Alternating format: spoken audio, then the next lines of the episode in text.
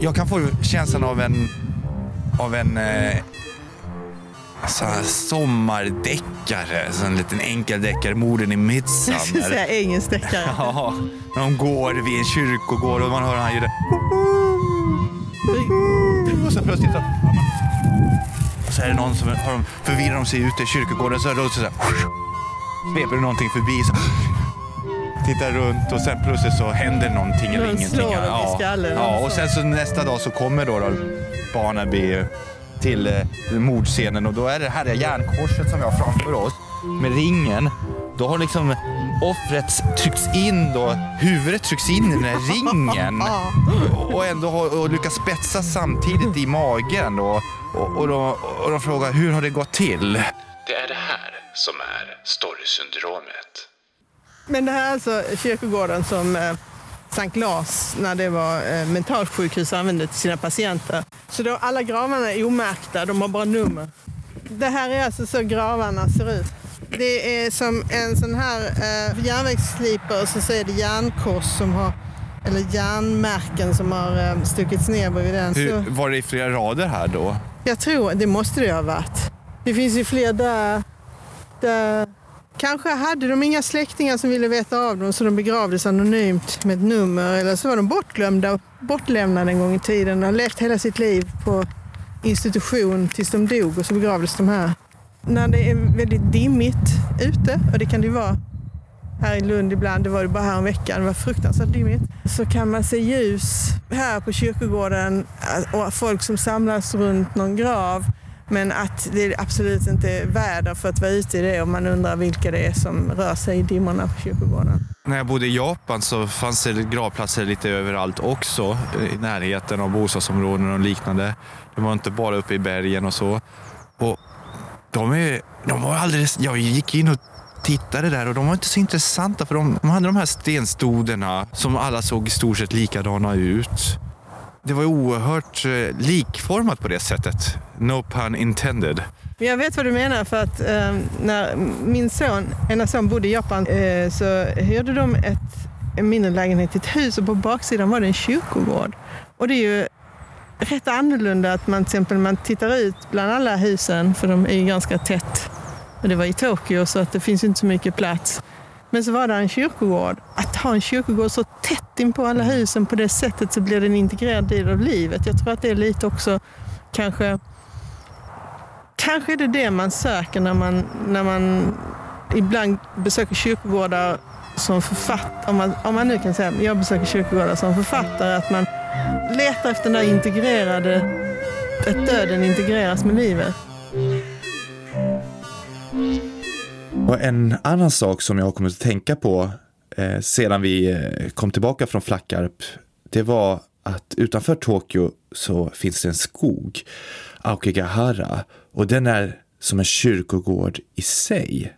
Inte en officiell kyrkogård, men ändå en kyrkogård. Den här skogen är speciell på det sättet att det är alldeles, alldeles tyst där. Inga fågelljud, inga ljud alls. Och hit har eh, många, många människor begett sig för att begå självmord. Just för att platsen anses vara helig. Och det som är otäckt är att ingen vet var man kan hitta en som har begått självmord.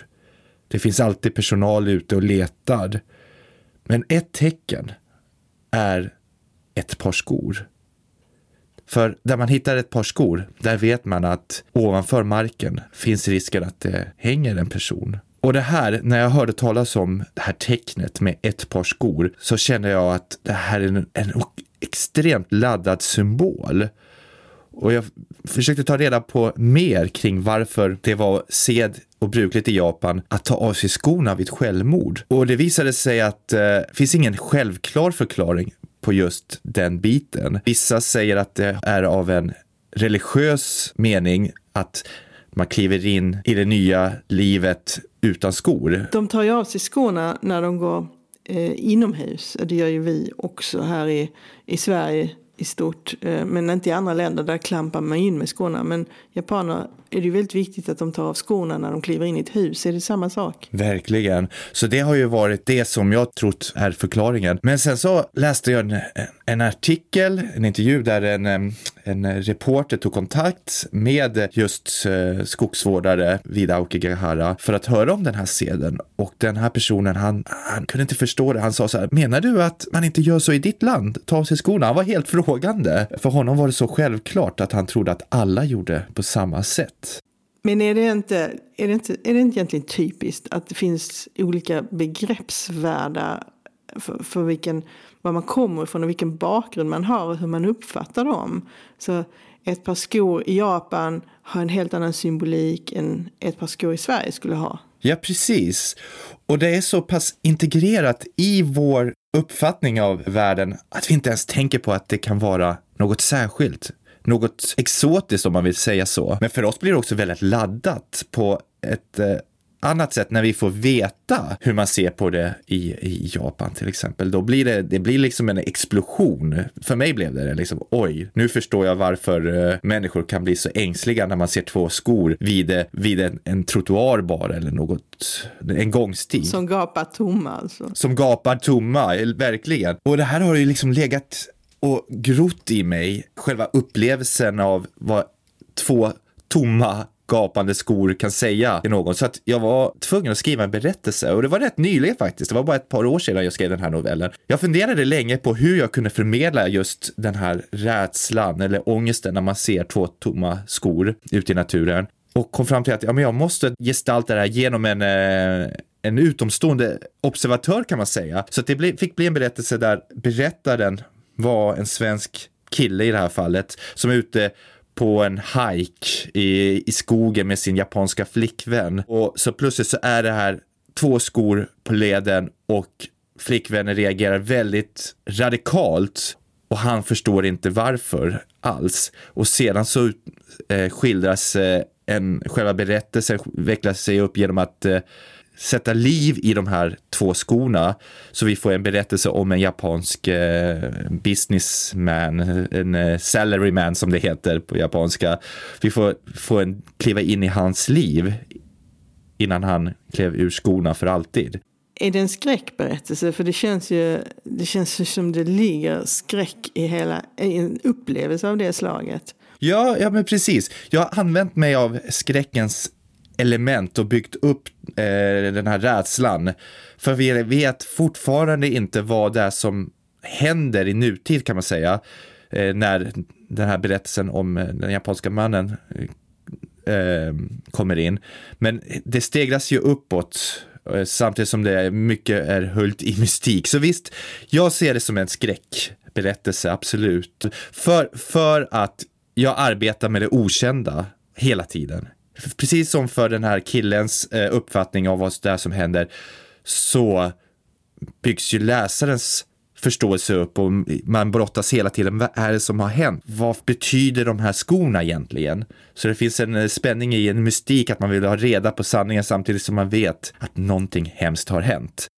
Så man skulle kunna säga att det det är en skräck som eh, egentligen inte innehåller övernaturliga element men samtidigt ändå gör det. För att det är övernaturliga eller om man ska kalla det eh, magiska eller känslan, skräckkänslan finns i det här glappet mellan den svenska killens okunnighet, den japanska flickans kraftiga reaktion och vad, vad som finns däremellan. Det blir det som, som på något sätt är det som äggar. Ja, texten arbetar där i mellanrummet mellan det kända och okända.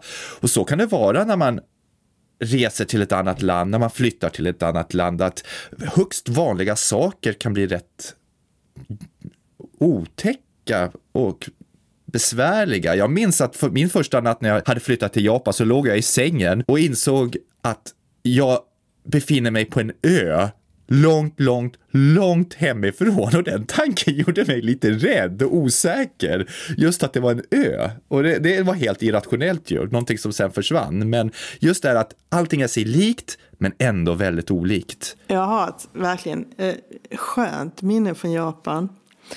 Eh, på tal om det där med att man befinner sig på något sätt i ett mellanrum mellan liksom olika världar. Och, eh, det var en natt som jag vaknade och, och, vi bodde på hotell. Och hotellen de är ju rätt höga och sånt för allting är högt i Japan när de bygger. Och, så, och jag vaknade av att det var jordbävning. Och ingen annan vaknade så det var bara jag som vaknade. Och jag, och jag vaknade av ljudet när byggnaden rörde sig fram och tillbaka. För det blev ett så här gnisselljud som kom liksom...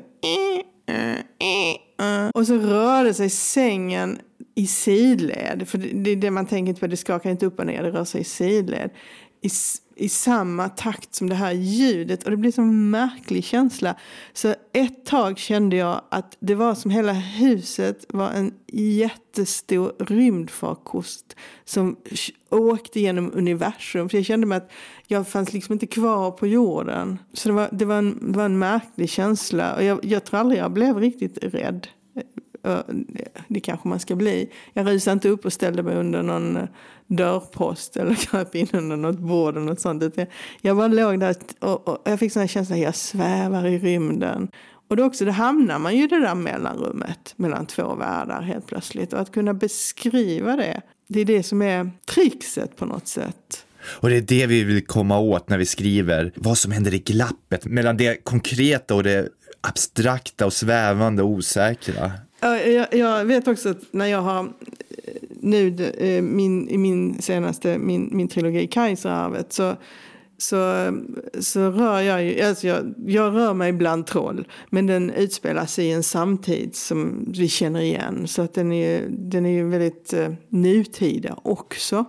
Eh, men samtidigt så skapas ju då en annan värld. För jag för in element som är okända in i en nutida situation, vilket gör att något helt annat skapas.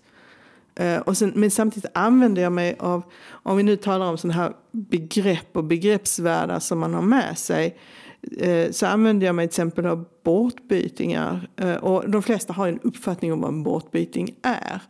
Och, men samtidigt finns det olika nivåer man kan använda det på. För att om jag skriver båtbytning så får genast läsarna en egen bild i huvudet. Eh, och det kan ju vara den här att det är liksom trollet, som, eh, människobarnet och trollet som har bytts vid födseln. Men sen finns det ju även det finns ju andra lager man kan använda sig av och utnyttja också. För det skulle kunna finnas en väldigt tragisk bild av en båtbytning och det är, din, det är att då när det var folk tror på riktigt och folk faktiskt eh, pratade om sånt här som om det var sant. Då var det ju väldigt många barn som råkade illa ut för att de hade fötts och inte hade samma förutsättningar som andra barn och då lades skulden på dem att de var bortbytingar och där finns ju skräck också då i ordet. Så man kan ju ta alla sådana olika komponenter och använda dem och låta dem möta läsarens begreppsvärld och så kan man liksom vrida till det där i, i mitten och skapa något nytt. Ja, just det, för en bra berättelse har ju den här spänningen som finns mellan det kända och det okända.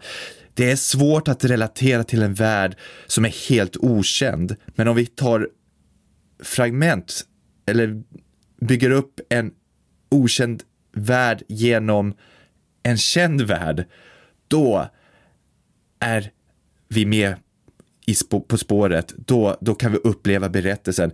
Ett par skor det är någonting vi kan alla relatera till. Vi har alla skor på oss varje dag. Men plötsligt kan det bli till någonting väldigt otäckt. Och så är det ju faktiskt också när man skriver böcker som utspelar sig i påhittade världar. Det är ju den här balansen mellan det kända och det okända hela tiden. Och eh, utnyttja de begreppsvärldar man bär med sig men ändå bjuda in nya. Och någon som jag tycker gör det formidabelt. Det är ju Karin, eh, Karin Tidbeck, alltså, så lyssnare hänger med. Så vi kan väl fråga henne om det. Hej hej, kul att vara här. Eh, vi eh, har funderat på det att du skriver ju, du är ju en svensk författare. Men du skriver på engelska eh, och du har ett amerikanskt förlag, är det va? Ja, det stämmer. Jag har Penguin Random House i USA. Ja, och du har precis kommit ut med en ny roman, The Memory Theatre. Jajamän. Eh, Men du skriver ju ändå, du, har, du, du, du är trots allt en svensk författare och du skriver utifrån eh, din, din svenska begreppsvärld. Så som jag uppfattar det och menar det som jag har läst om dig så nuddar du gärna vid svenska begrepp, Eh, folktro och annat. Det finns med i dina berättelser, det ingår liksom som en grej. Så vad vi tänkte då liksom, det var hur du överbryggar det här när du skriver för att du vet att din läsekrets kanske i första hand då inte är en svensk läsekrets, hur de tar emot det här, om man ska kalla det här svenska begreppsarvet som vi kanske automatiskt har med oss utan att vi tänker på det. Man kan väl säga så här att när jag skriver om de svenska miljöerna så försöker jag vara lite pedagogisk och låta den icke-svenska läsaren få en liten inblick så att en del försöker jag förklara. Men sen är det också så att jag lämnar en massa påskägg till eh, svenska läsare. Som att i Memory Theater så är det liksom, jag förklarar pölsa, jag förklarar fika.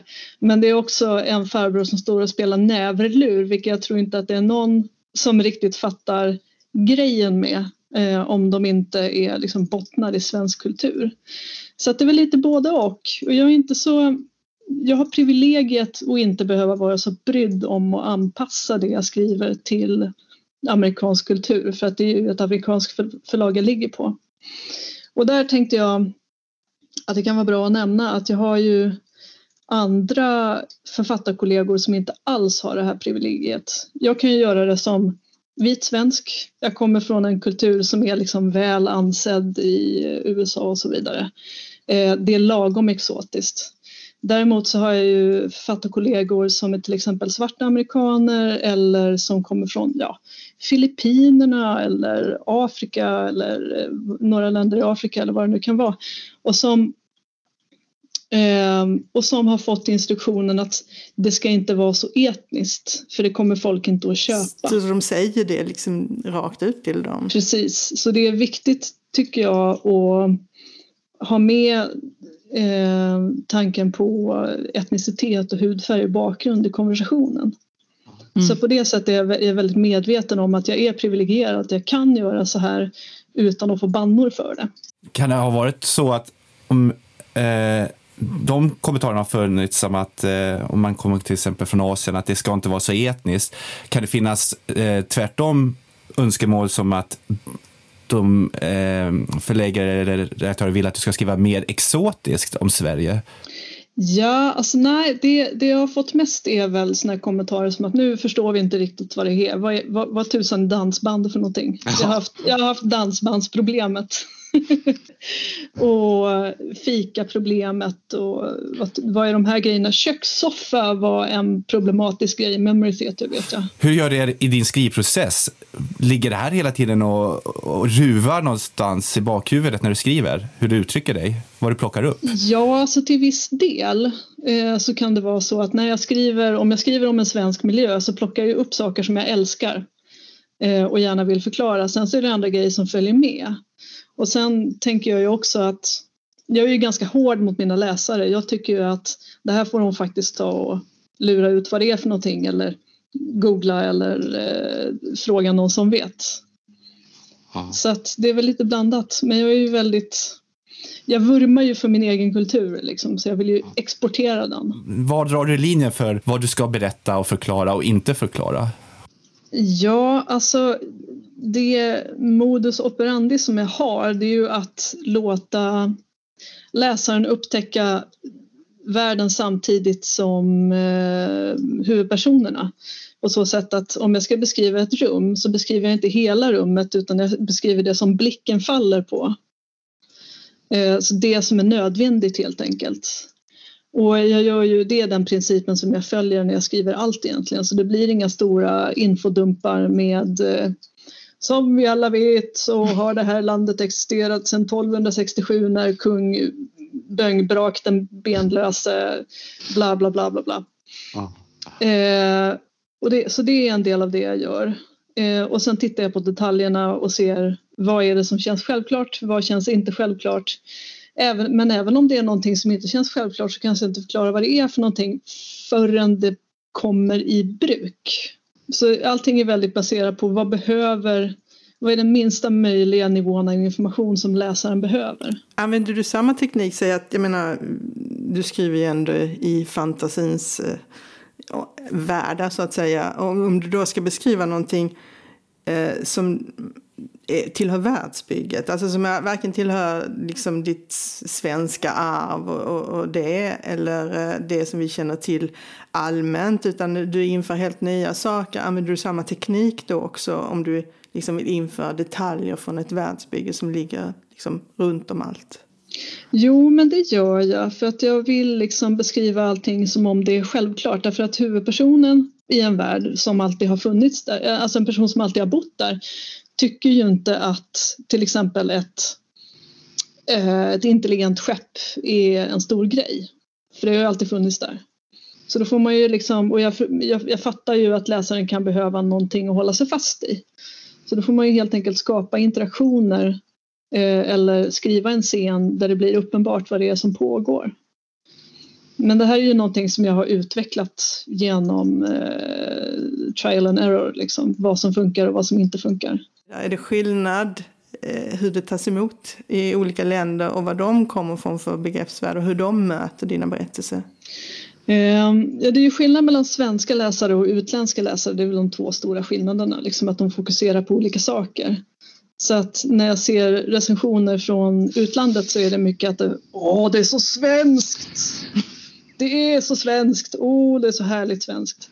Eh, medans eh, inhemska recensioner tar fasta på andra delar för att det är, de är redan med på själva grundkulturen om man säger. Och är inte det ett problem som kanske ju mer du blir läst, desto mer problem av den här uh, sorten måste dyka upp, tänker jag ju. För det kanske kommer läsare som kanske kommer från en annan läsbakgrund också.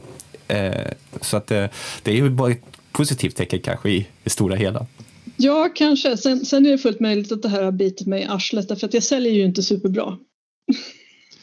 jag får fina recensioner men, men jag har ju liksom aldrig eh, något break-even på en upplaga till exempel. Och, och, och det, det ligger och gnager? Ja, alltså på så sätt så att om, om jag inte säljer tillräckligt bra så får jag ju svårt att sälja in nästa mm. bok till förlaget. De vill ju, de tar ju en ekonomisk risk. Så för att de ska vilja ta den ekonomiska risken så måste ju tidigare böcker sälja. Så att, eh, köp mina böcker är snälla. Vi ska göra det. Absolut, självklart. Och Karins senaste bok, The Memory Theater, går att köpa där du köper böcker. Det handlar om vänskap, interdimensionell teater och en magisk plats där ingen åldras förutom de unga. Du har lyssnat på Storysyndromet med författarna Kristina Hård och Henrik Pettersson. Och idag var jag, Karin Tidbeck, gäst.